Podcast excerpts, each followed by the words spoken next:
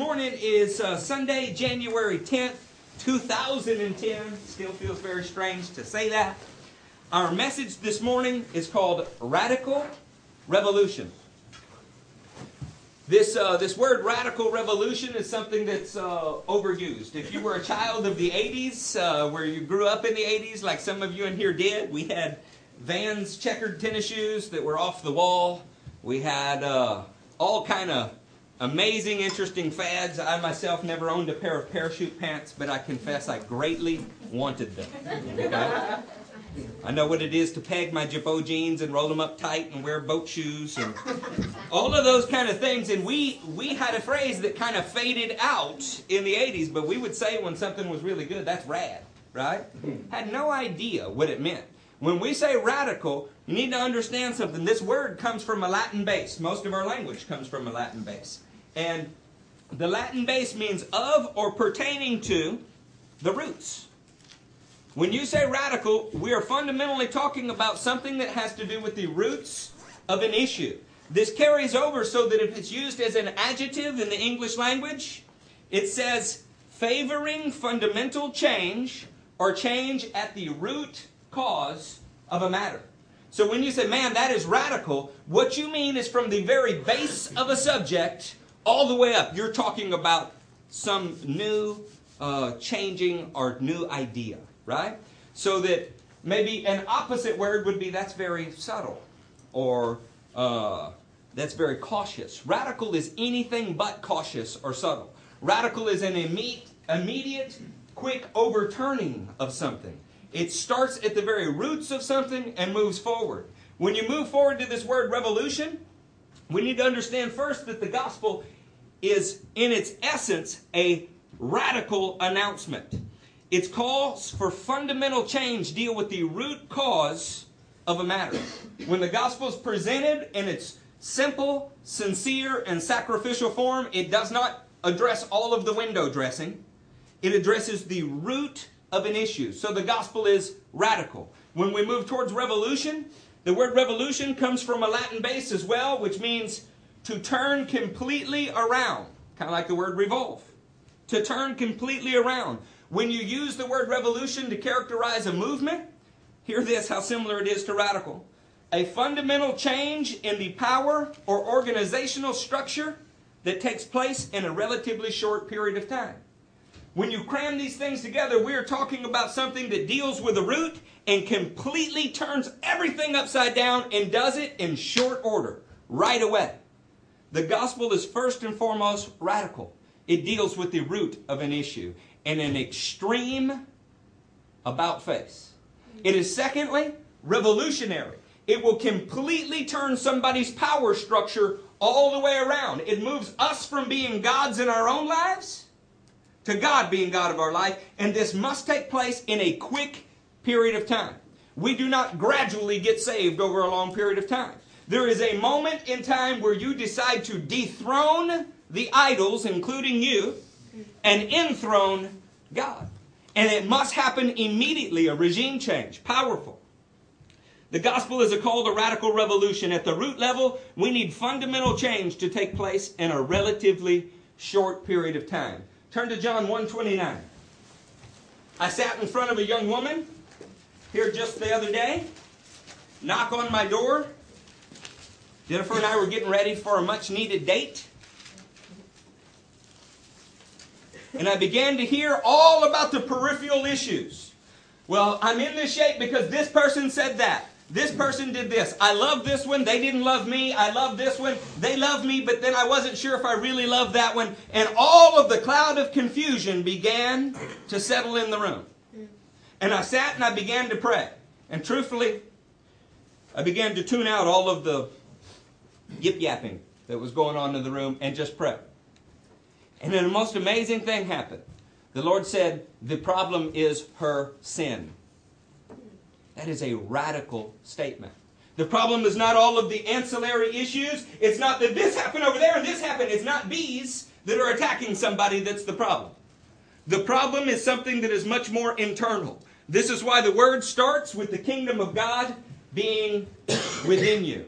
We must have a fundamental revolution in the power structure of our lives. You cannot live in a way that is outside of the kingdom, never having made those root fundamental changes in your life, and expect to see the blessings of God.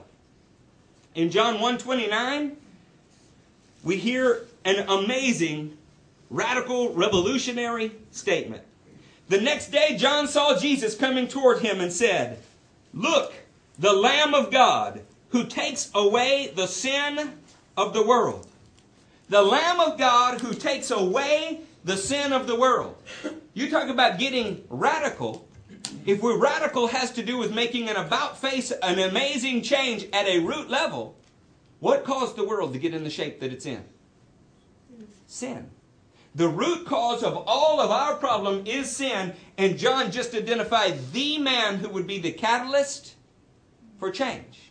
Did he say he only takes away David's sin?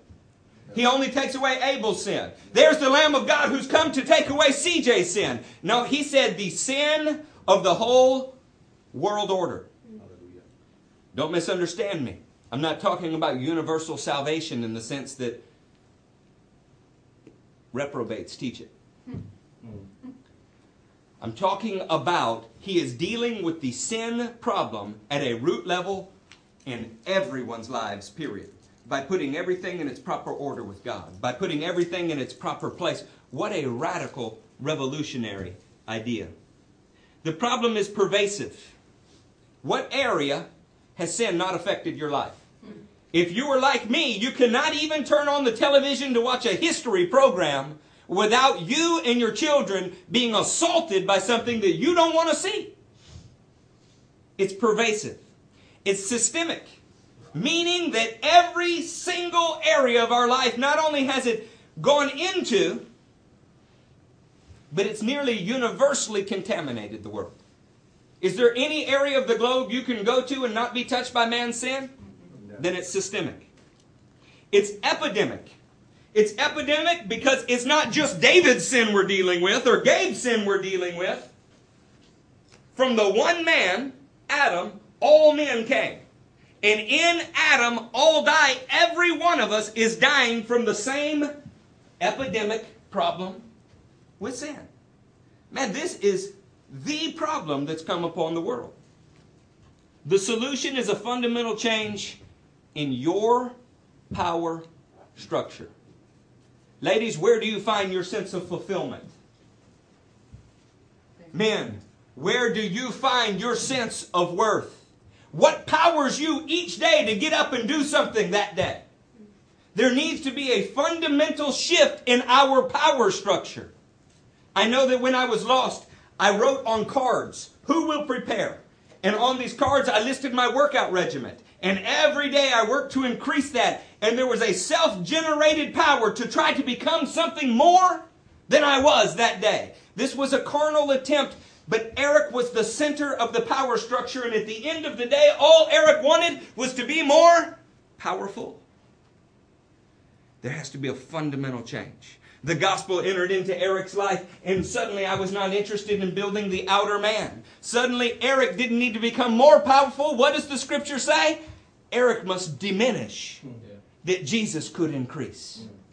There must be a power change in your life as long as we're holding on to one part of the root, saying, oh, well, I mean, I'm saved, but I'm a Christian, but we've never understood quite how radical this change needs to be. Turn with me to Mark 1.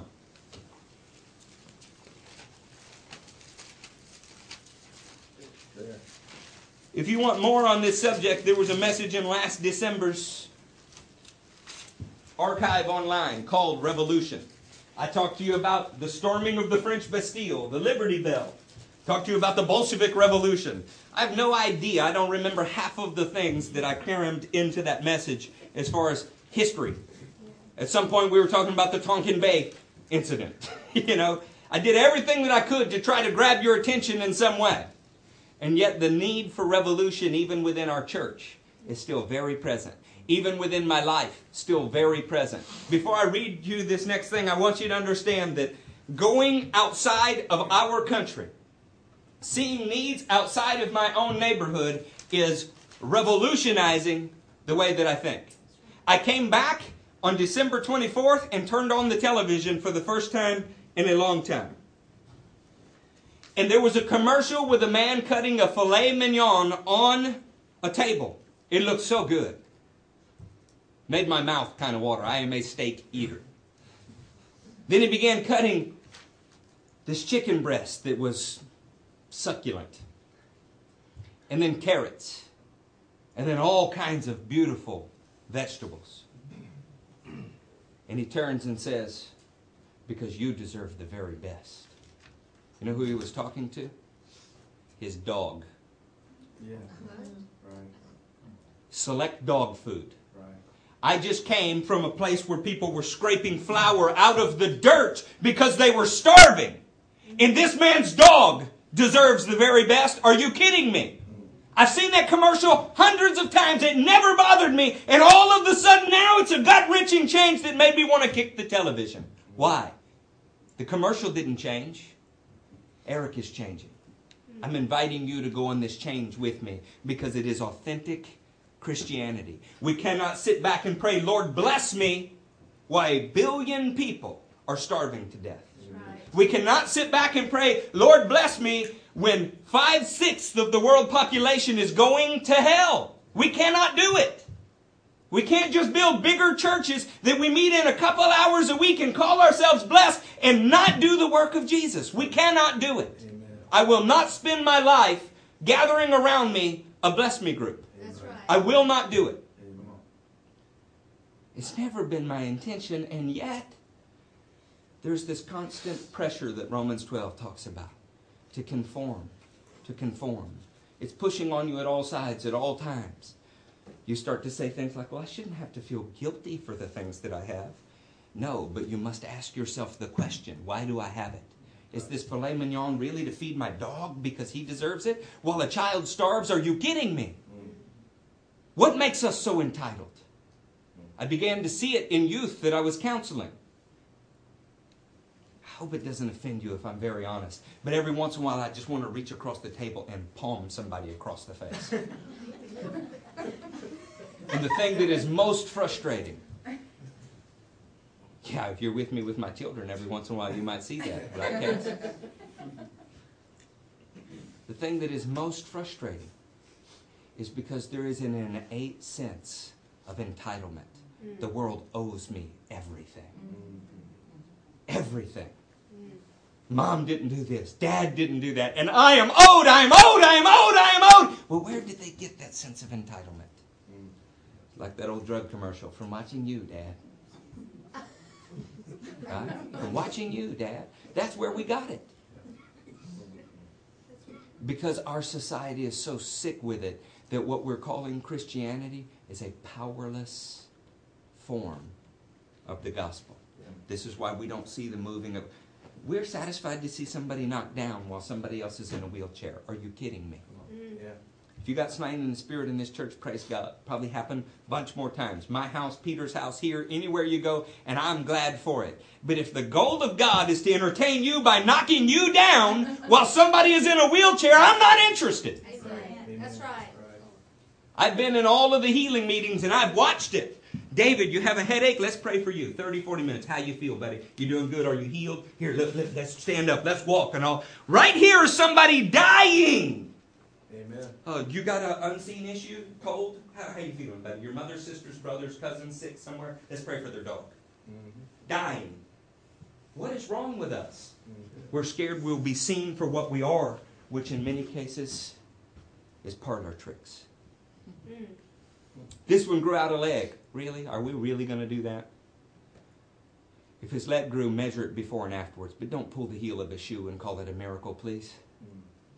The church of God has got too many black eyes because the people are not acting like Jesus. Are you in Mark 1? Yes.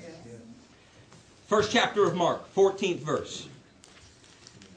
After John was put into prison, Jesus went into Galilee proclaiming the good news of God. Before we read any further, look from the first word of Mark, the beginning of the gospel, all the way down to where we're at. Are there any other red words?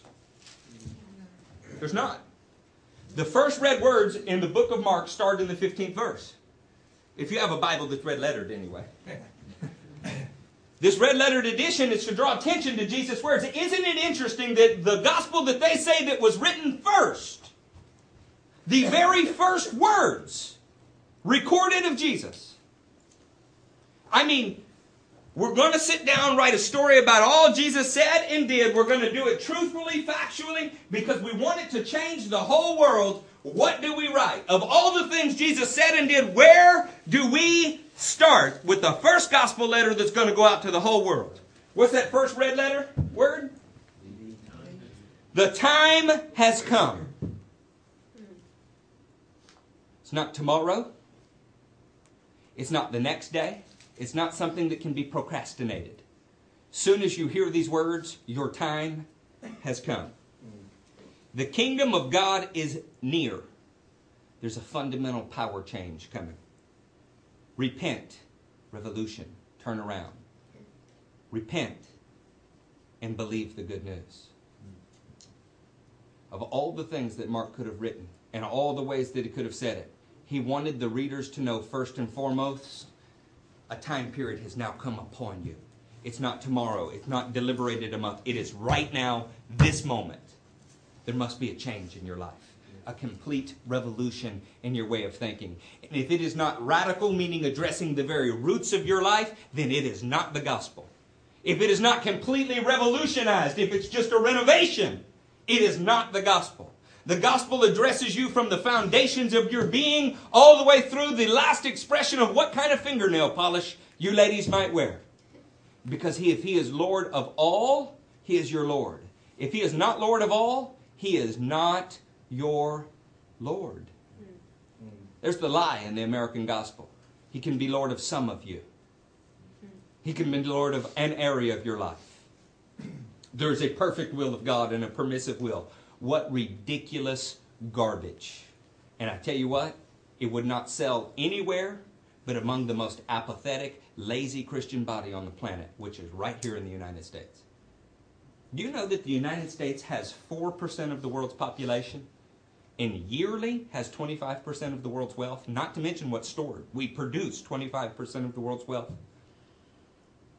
Why then have we not changed the world for Jesus? Why is God raising up humble Chinese and Mexican men to go to nations that Americans won't go to? Could it be because we're sitting back saying, Bless me, bless me, bless me, bless me? Radical revolution. The first red words in Mark call for a revolution repent. They call for a radical regime change, a fundamental power structure shift called kingdom. Jesus immediately began recruiting people to the cause. Listen to this. As Jesus walked beside the Sea of Galilee, he saw Simon and his brother Andrew casting a net into a lake, for they were fishermen. Come, follow me. Who were they following before that? Doesn't matter, it was not Jesus. A fundamental root cause power change right here. Hmm. Could have been following themselves, could have been following daddy, could have been following Hillel, could have been following Shammai, could have been following, doesn't matter.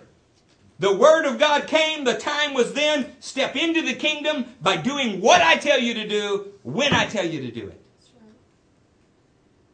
Jesus said, And I will make you fishers of men. The gospel call to the first adherents was, You follow me. The promise for them was not celestial kingdoms. It was not, You will be wealthy. It was not, oh, all the wicked have stored up all this wealth and you're going to get it. It was not, whatever sacrifice you make seven times, it's going to come back to you. What was the promise made to them? I'm going to make you a, a disciple maker. If you follow me, I will make you like me. Wow. You will be part of the power structure that I'm setting up. You will be the kingdom. Hmm. Come on, you ever met people in church settings and you look and realize that's not kingdom? That is not the kingdom Jesus talked about. Sounds pretty, sings pretty, prays pretty, but is not the kingdom. If you've never experienced that, I'm sorry, you've lived a sheltered life. Because all you need to do is go get in a room full of people who call themselves Christians and pray, and you will find out who has power and who does not. You will find out who is within God's authority structure and who is not. You can feel it. And if you can't, I invite you to do a self examination. Something's wrong with you. There is a root problem. If you cannot feel it, if you do not see it, something's wrong with you. Something's not wrong with everybody else who can see it. Something's wrong with you. Your spiritual vision needs to change. If you're sitting out there in this gnawing feeling as Eric, you are so judgmental, you I mean, you cannot say that about all of those people. I mean, they're good people. Something is wrong with you.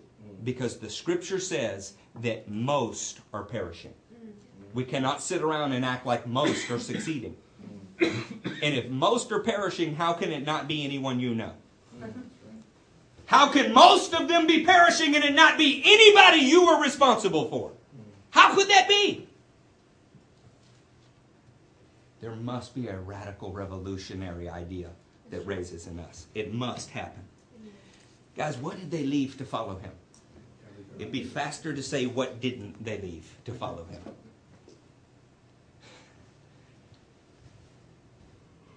What did you leave to follow him?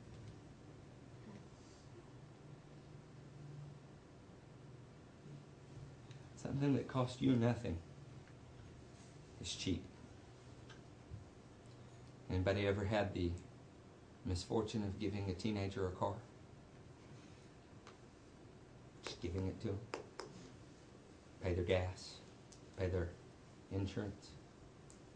Why are you surprised when they beat it up, when they don't clean it, when it's wrecked? Something quickly obtained, even if it is a treasure in the end, is not a blessing. Proverbs teach us that.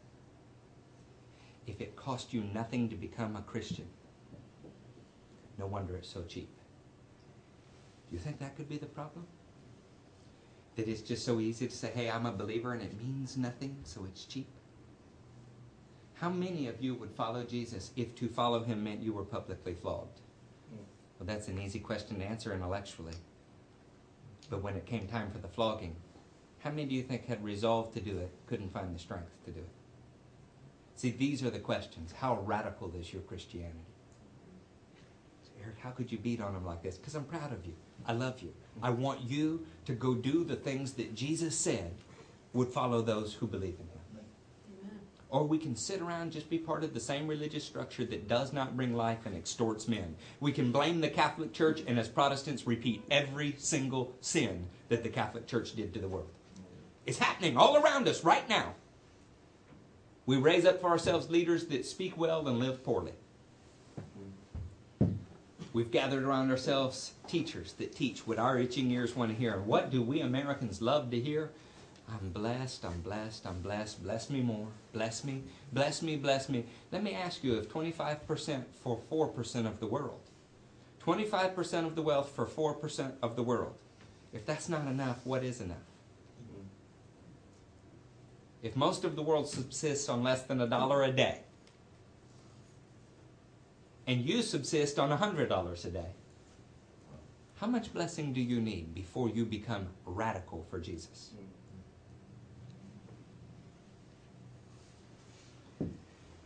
They left everything to follow him. I'm inviting you to say, Lord, what stands in my way of being a radical revolutionary? No price is too high. My pride will not keep me. Let's talk real issues here for a moment. I only have so much time. One billion people, that's billion with a B, do not have enough to eat on a daily basis. When you think of a billion people, it's an impossible task, but I want to help you with it. There are more people that do not have enough to eat on a daily basis, ongoing starvation and malnutrition, than live in all of the United States, all of Canada, and all of the European Union combined. Still didn't quite make a dent. How do you visualize so many people? If you think of this as percentages, if you think of a hundred people that you know, a hundred people, now you have to imagine 18 of them malnourished or starving. For every 100 people on this planet, so just think of 100, 18 of them are dying from not enough to eat. Bless me, Lord.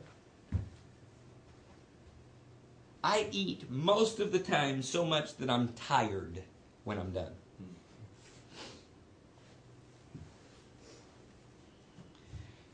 Remember, you're thinking of 100 people in this room, 100 people. 18 of them are malnourished and starving. But 15 of them are medically overweight. If you were the king of the universe, would you not call that injustice? I'm overweight. I'm not picking on overweight. That is not the point. Point is, how does that affect your life now? If you're like me, when you see the starving kids and the flies, you just hit the next channel. You'd rather not think about it. I'm inviting you to think about it and not think about what some national organization should do. I'm finding out the further I go in Christianity, God works with churches that are less than 100 people every day to meet needs. And He does it, dare I say, in a more efficient manner than He would do with churches of thousands and thousands. And the reason is there is no bureaucracy, there is only obedience. Hmm.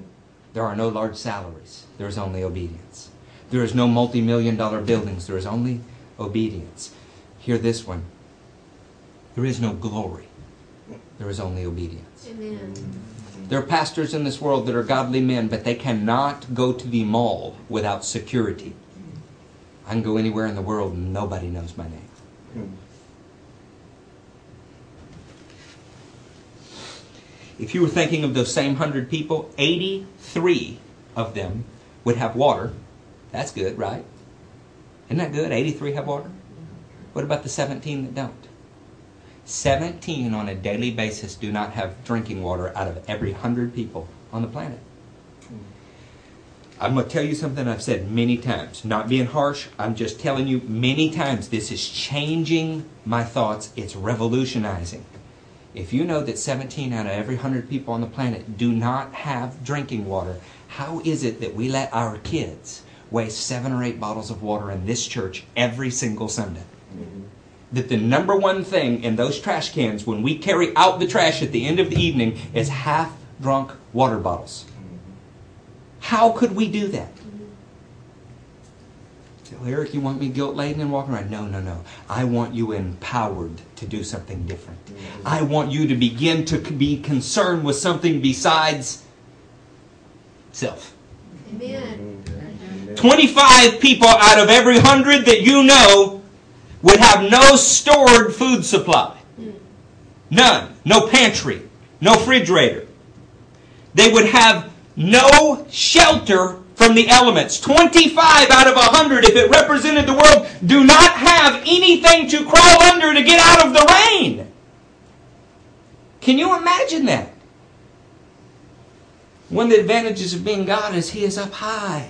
He sees all mankind and considers everything they do. And 25 out of every 100 people on this globe don't have shelter from the elements. Mm. That is staggering, isn't it? Mm. That is staggering. 25% of the world's population struggles with basic need of shelter. Only one, if the 100 people in this room represented the world. By the way, there's an email going around. It's not right. You'll see it says if the world had 100 people in it, this is what it would look like. It's not right. Snopes.com and other people have blown it out of the water. These figures that I'm giving you were worked backwards from the national statistics. Okay? It's not that jokey man. Only one out of a hundred in the world has a college education. But we'll let our kids go to school for nine years and pay for it. Well, Mom, you know, I just didn't feel like studying. Only one in every hundred owns a computer in the whole world. I probably got four or five in my house. One. Every six seconds, every six seconds, think about that. I've been preaching now, I don't know, I've never been good with how long I've been preaching. every six seconds, a child dies from hunger related issues six seconds. In sub Saharan Africa alone, the epidemic has orphaned nearly 12 million children, the epidemic of AIDS. 12 million. Every illegal immigrant in the United States, every single one, you'd have to picture as being an orphan from AIDS. That's how many people that is. 12 million kids are orphaned because their parents have died of AIDS in one area of Africa alone. Do you think that do you think that the problem is staggering? Jesus changed the entire world with 12 12 followers. One of them turned out to be a devil and then the movement began to grow. Turned the whole known world upside down with 12. Out of that same 100 group of people that represent the world, you know how many are supposed to be Christians on the surveys? 31. A third of the world's population is supposed to be Christian and 25% struggle with shelter? How does that work? 31. All right. Get mad at me if you have uh, strong ties to Rome here. If you remove the Catholics from the Christian number, that leaves 14 out of the 100. 14 have not been able to change 100. But in the first century, the church was so powerful that 12 changed the known world. Do you think that there's something wrong?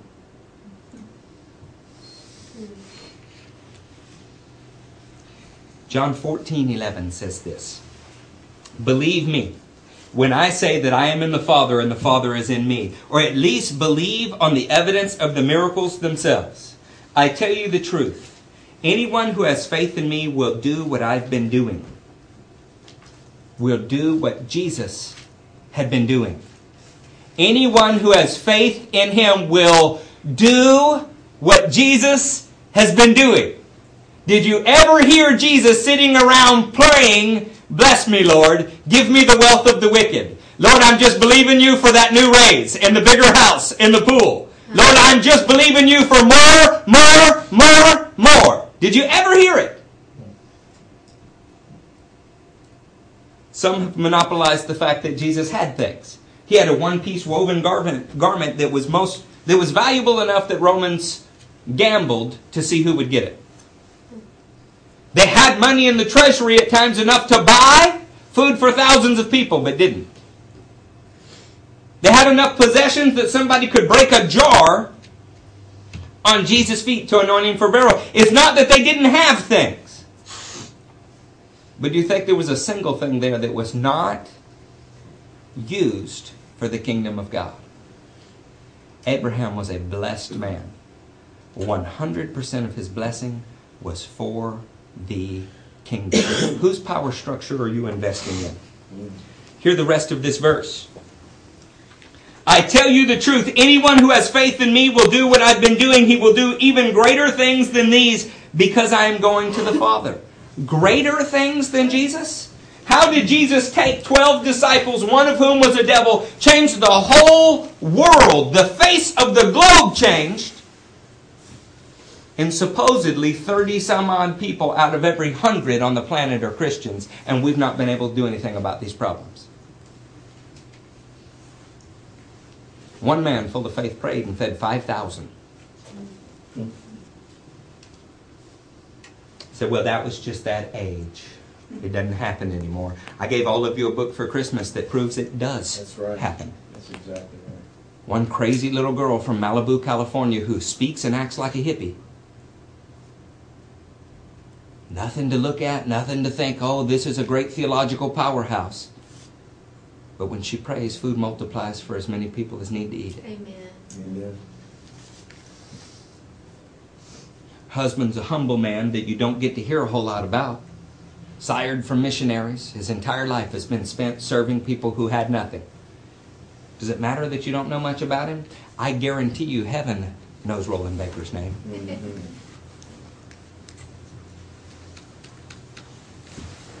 The time for talk and half measures to alleviate us from action and to insulate us from cost needs to end. It is time and it begins with you. This was the call that went out in the original gospel message. Now is the time. You heard earlier that God is separating Gabe and Debbie, right? So Gabe and Debbie now have a chance to think about their lives in Arkansas. What does it look like? Is it about building our comfort? Is it about gaining prestige? Is it about accumulating wealth? What do our lives look like? Those of you that are not going anywhere have an even easier task. I already have a life, Lord. What does it need to look like? What does it need to look like? Do I want to be as ridiculous as the man on that select dog food commercial? Mm. Is that really what, what you want? When heaven looks at you, is that what you want heaven to see? Mm. Bless me, Lord.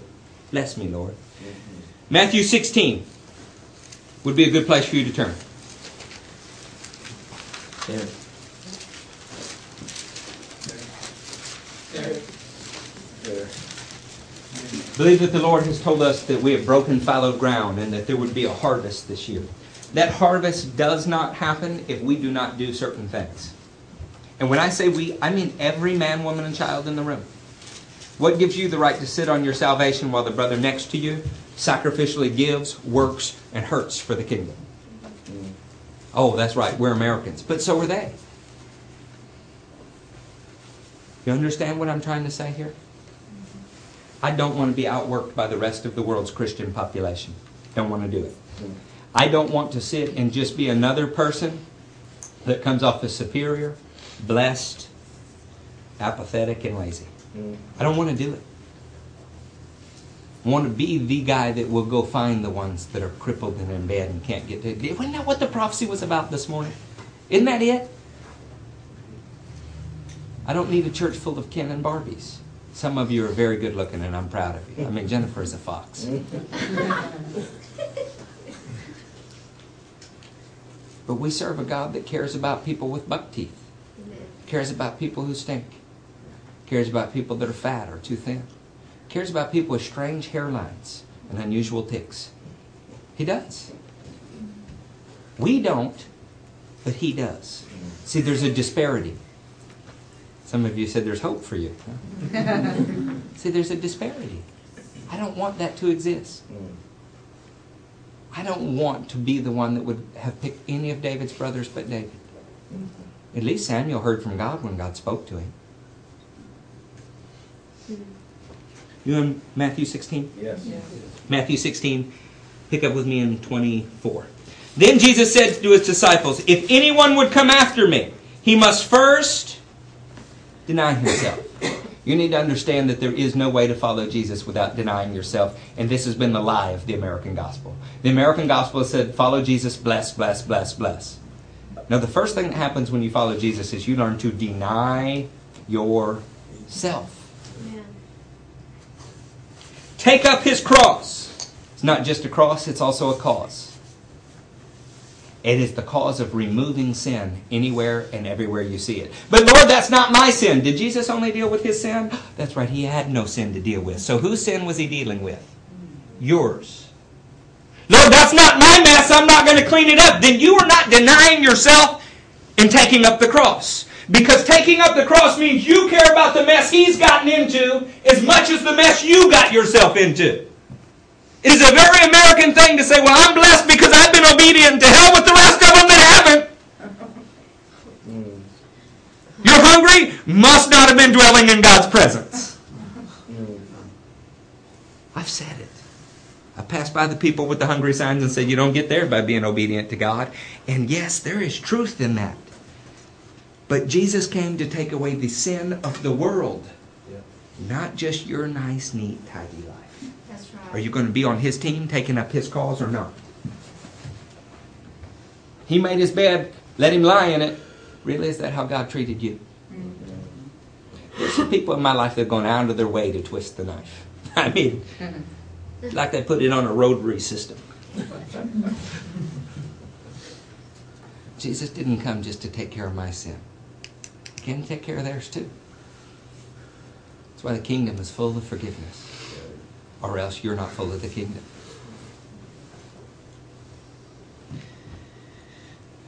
If anyone would come after me, he must first deny himself and take up his cross and follow me.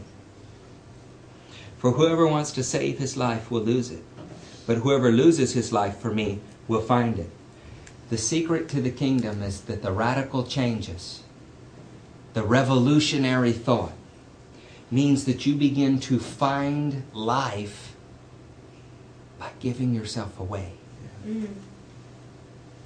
That every time you sacrifice and hurt and give a piece of your heart and a piece of your life for Jesus away, He gives you a piece of His heart and His life to replace what you lost. Hmm. How radical do you want to be? Hmm. He's coming, and there will be a reward with him. There will be a recompense with him. I read this Wednesday, but I'm going to read it again because you need to hear it. This is from Michael Brown's book. It'll be in our library soon Revolution in the Church. Reading from page 12. For many, however, the thought of revolution in the church is unsettling. What if some of our spiritual foundations need adjusted? That would be embarrassing. What if sweeping, even extreme change is required? What if the very concept of church must be overhauled? What if it costs some of us our jobs or our livelihoods and our careers? Dear God, what if I lose my congregation? If you lose your congregation because you're following Jesus, let's be honest, you didn't have one. Do you know how many times personally, in my short life, someone has told me that? Three or four times in coffee shops here in Sugar Land. And I'm not even talking about the Baptist I know. if I did that, they would all leave. Well, I guess you better decide how revolutionary and radical you want to be, huh? Right. Amen. You going to play it safe? Whose power structure are you working in? Jesus or your denominational structure? Mm-hmm. Revolution, rightly understood, is a disturbing word. Simply stated, there is no such thing as a nice revolution. Or to express it another way, a revolution that costs nothing is worth nothing. How revolutionary do you really want to be? The man goes on to ask very specific questions. I'm asking you, how revolutionary do you really want to be? Second Timothy, let's go there.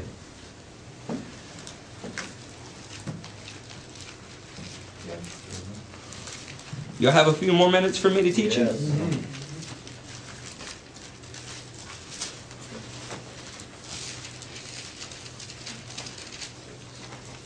Those of you that know me very well, and almost everybody in this building does, at the very least, you know that these same standards I'm asking you to apply to your life, I do apply to mine.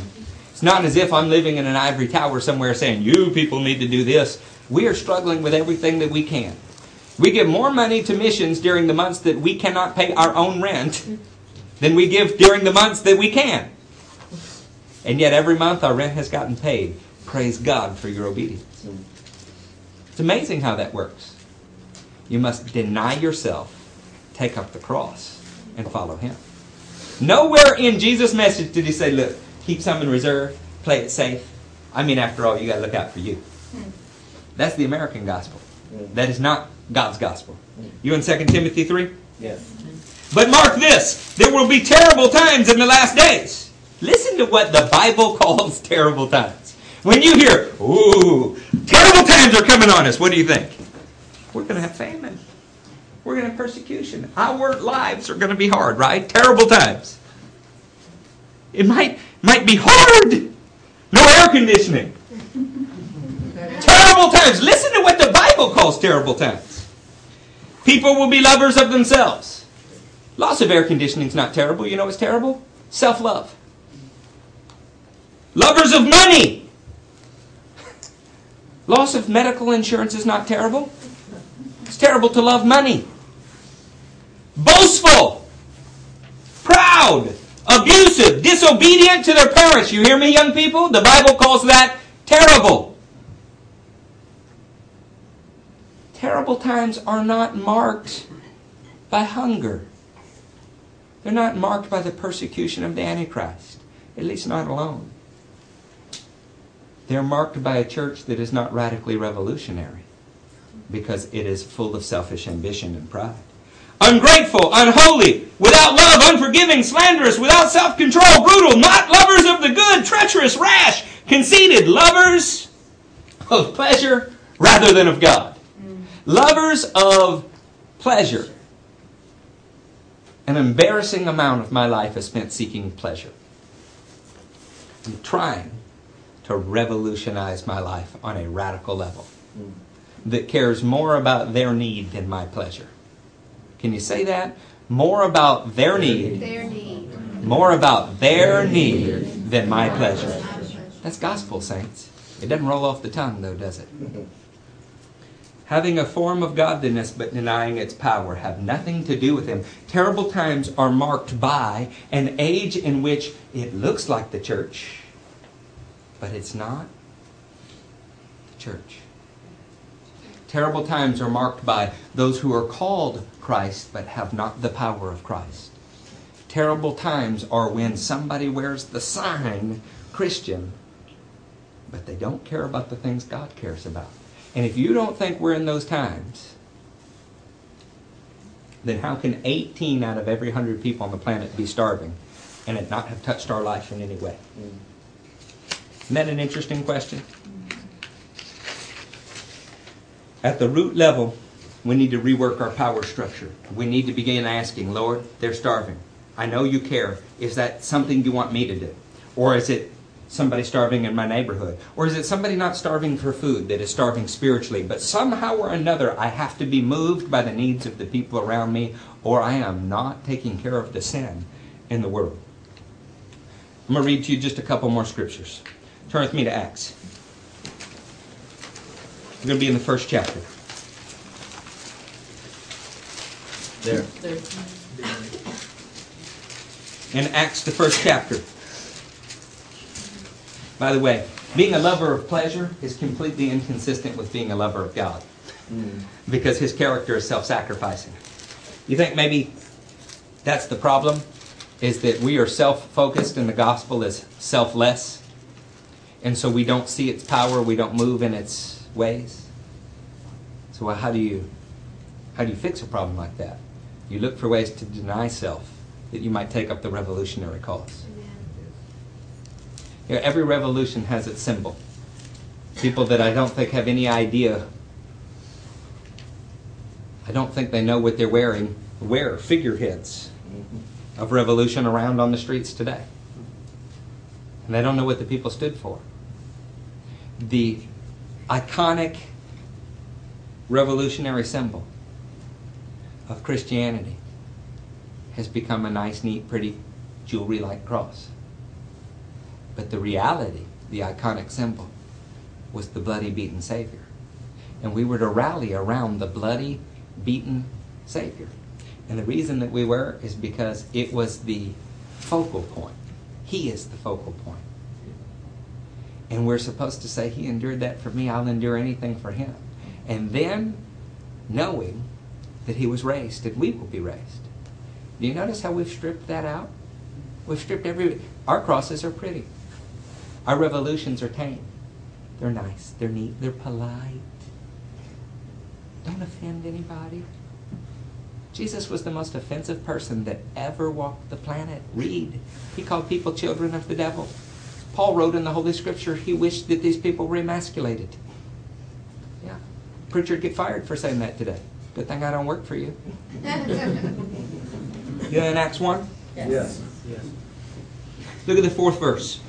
On one occasion, while he was eating with them, he gave them this command Do not leave Jerusalem, but wait for the gift my father promised, which you have heard me speak about. Do not leave Jerusalem, but wait. Jesus did not want to spread powerless Christianity. These men were incomplete without the Holy Spirit's baptism. Do you hear me? Jesus did not let them leave Jerusalem without getting baptized in the Holy Ghost. So you can get mad at me all day long if I say you are not equipped for ministry without the baptism in the Holy Ghost, but Jesus said it. Yes. So if the doctrine of your church says we do not believe in the baptism of the Holy Ghost, that's okay. You're just not fit for ministry. There you go. Jesus said, Do not leave Jerusalem. And they were obedient. That's And the obedient got empowered. Come on. And what were they empowered for? They interrupted. They asked him a question. Lord, are you at this time going to restore the kingdom to Israel? Are you going to do for us what we need? The gospel always focuses you on what other people need. That's right. The problem with the American gospel is there is no power in it because we will not wait in Jerusalem. There is no power in it because we want what we need and we don't care about what they need. Said, first, you cannot leave Jerusalem until you have what I have in me in you. Secondly, quit asking me about selfish things. Listen to what he did focus them on. It is not for you to know about the times or dates the Father has set by his own authority, but you will receive power. Good, bless me, Lord, bless me, Lord. No. When the Holy Spirit comes on you, and you will be my witnesses in Jerusalem, in Judea, and Samaria, and to the ends of the earth. You cannot leave until you get what I have for you, because it's not about you, it's about them. You're going to start in your neighborhood, Jerusalem. You're going to move outside your neighborhood, Judea. You're going to even go as far as those yucky people in Samaria, and then you're going to go to the Gentile dogs in all of the earth. I will empower you for them. That's right. Will not empower you for you. Amen. This is the gospel. Deny yourself, take up the cross, and follow him. We'll do even greater things. Quit asking for selfishness. Quit being concerned about your problems and your problems and your problems and start to care about their problems and you will find power. Power. I want to read you a passage. It's very short. Know how time conscious we all are. This man has been imprisoned more times than I can count. When I read about his life, I feel like I still need to get born again. Amen. I'm only about half joking about that. His name is Brother Yun. This book is The Heavenly Man. I'm reading from page 290. You can get it out of our library. See Suzanne. Each back to Jerusalem missionary receives training in several main subjects. This is his seminary. Seminary, right? Think about this as it relates to what they teach in those schools. You know those schools. Number one, how to suffer and die for the Lord. We examine what the Bible says about suffering and we look at how the Lord's people have laid down their lives for the advance of the gospel throughout history. The number one thing they train on is how to deny yourself and take up the cross. Is it any wonder that these Chinese people are going to the Muslim strongholds where they're beheading people while we sit back and pray, Bless me, Lord? I'm so jealous of them, I don't know what to do. Second, there's only going to be three, so you can listen to all three. How to witness for the Lord. We teach how to witness for the Lord, hear this, under any circumstance, on trains or buses, or even in the back of a police van on our way to the execution ground. Wow. Number one, we're going to teach you how to die for Jesus. Number two, we're going to teach you how to live and tell other people about Jesus. Oh, there is a number three. To graduate from his seminary. Number three, how to escape for the Lord. Yes. We know that sometimes it is the Lord who sends us to prison to witness for him. But we also believe that the devil sometimes wants us to go to prison to stop the ministry God has called us to do. We teach the missionaries special skills such as how to free themselves from handcuffs and how to jump from second story windows without injuring themselves. I don't want to embarrass anybody in here. But do you think that's what your previous pastor? Is that what you went to religious training to learn? He wouldn't even be allowed to speak in most churches because he doesn't have the right paperwork. In Exodus 1.11, don't turn there. It says that the Egyptians put slave masters over God's people. And they subjected them to forced labor. In Exodus 3 7, God said, I have indeed seen the misery of my people. He said, So I'm going to send you, Moses. You remember Moses had a hard time? But, but Lord, but Lord, blah, blah, blah, blah, blah. And they all related to self. And God reminded Moses who owned Moses. I'm telling you today, look upon the forced labor of the people in the world. Look upon their misery. See it. Begin to care. And then say, Lord, send me. And you don't have to go to grass huts in Africa.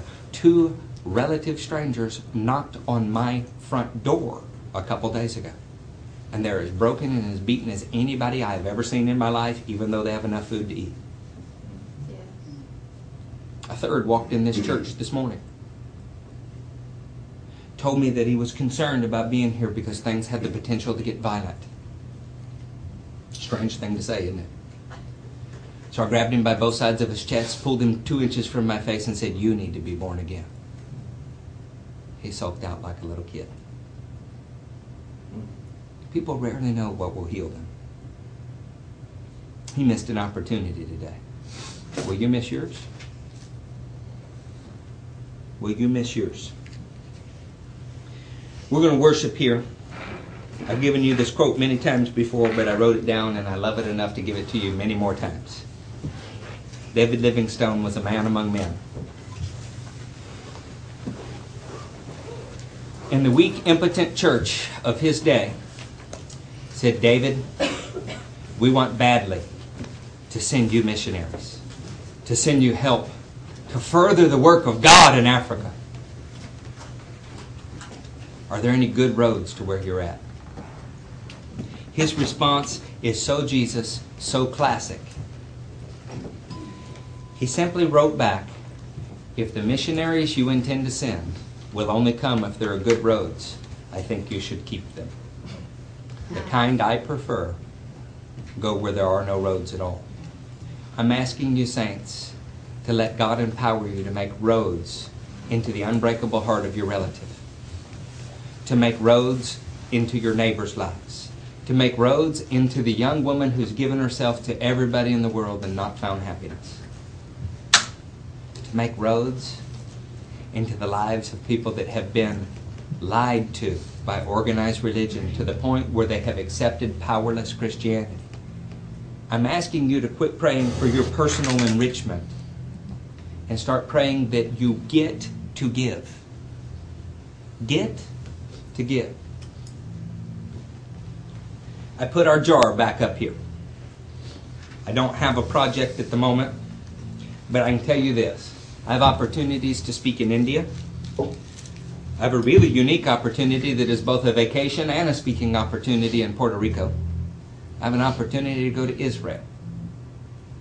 Opportunities are starting to open because we have a kingdom message. I'm asking you to care, and I am telling you that whatever goes in that jar, 100% of it will go to missions or to feed the poor in our own country. Amen. One or the other. Missions there or here. And I'm going to leave it there. And we're no longer going to put money in the jar to buy your bottled water. Truthfully, that was not working anyway. We're going to leave it there and we're going to leave it clear so that you can see it. And we're going to let this be a thermometer of where our blessings meter is. And I'll tell you what's in it every so often, and we'll move forward and we will look for the right opportunity to sow God's seed. But what our church will not do is build bigger and prettier buildings mm-hmm. that we don't need. Amen. What our church will not do is look for ways to enrich our own lives without enriching the lives of other people. We're not going to do it. I've read the parable of the talents and I am horrified. Your homework, church, would be to read Matthew 25, parable of the talents. And I want to remind you that Jesus prayed not that we would be taken from the world in John 17, but that we would be set apart from the world while in it. It's a Jewish concept called Tikkun Ha Olam. And it means we need to be about the business of repairing the world. I invite you to repair the world with us. Yes. Y'all stand and we'll pray, we'll worship, and ask God to speak to our hearts.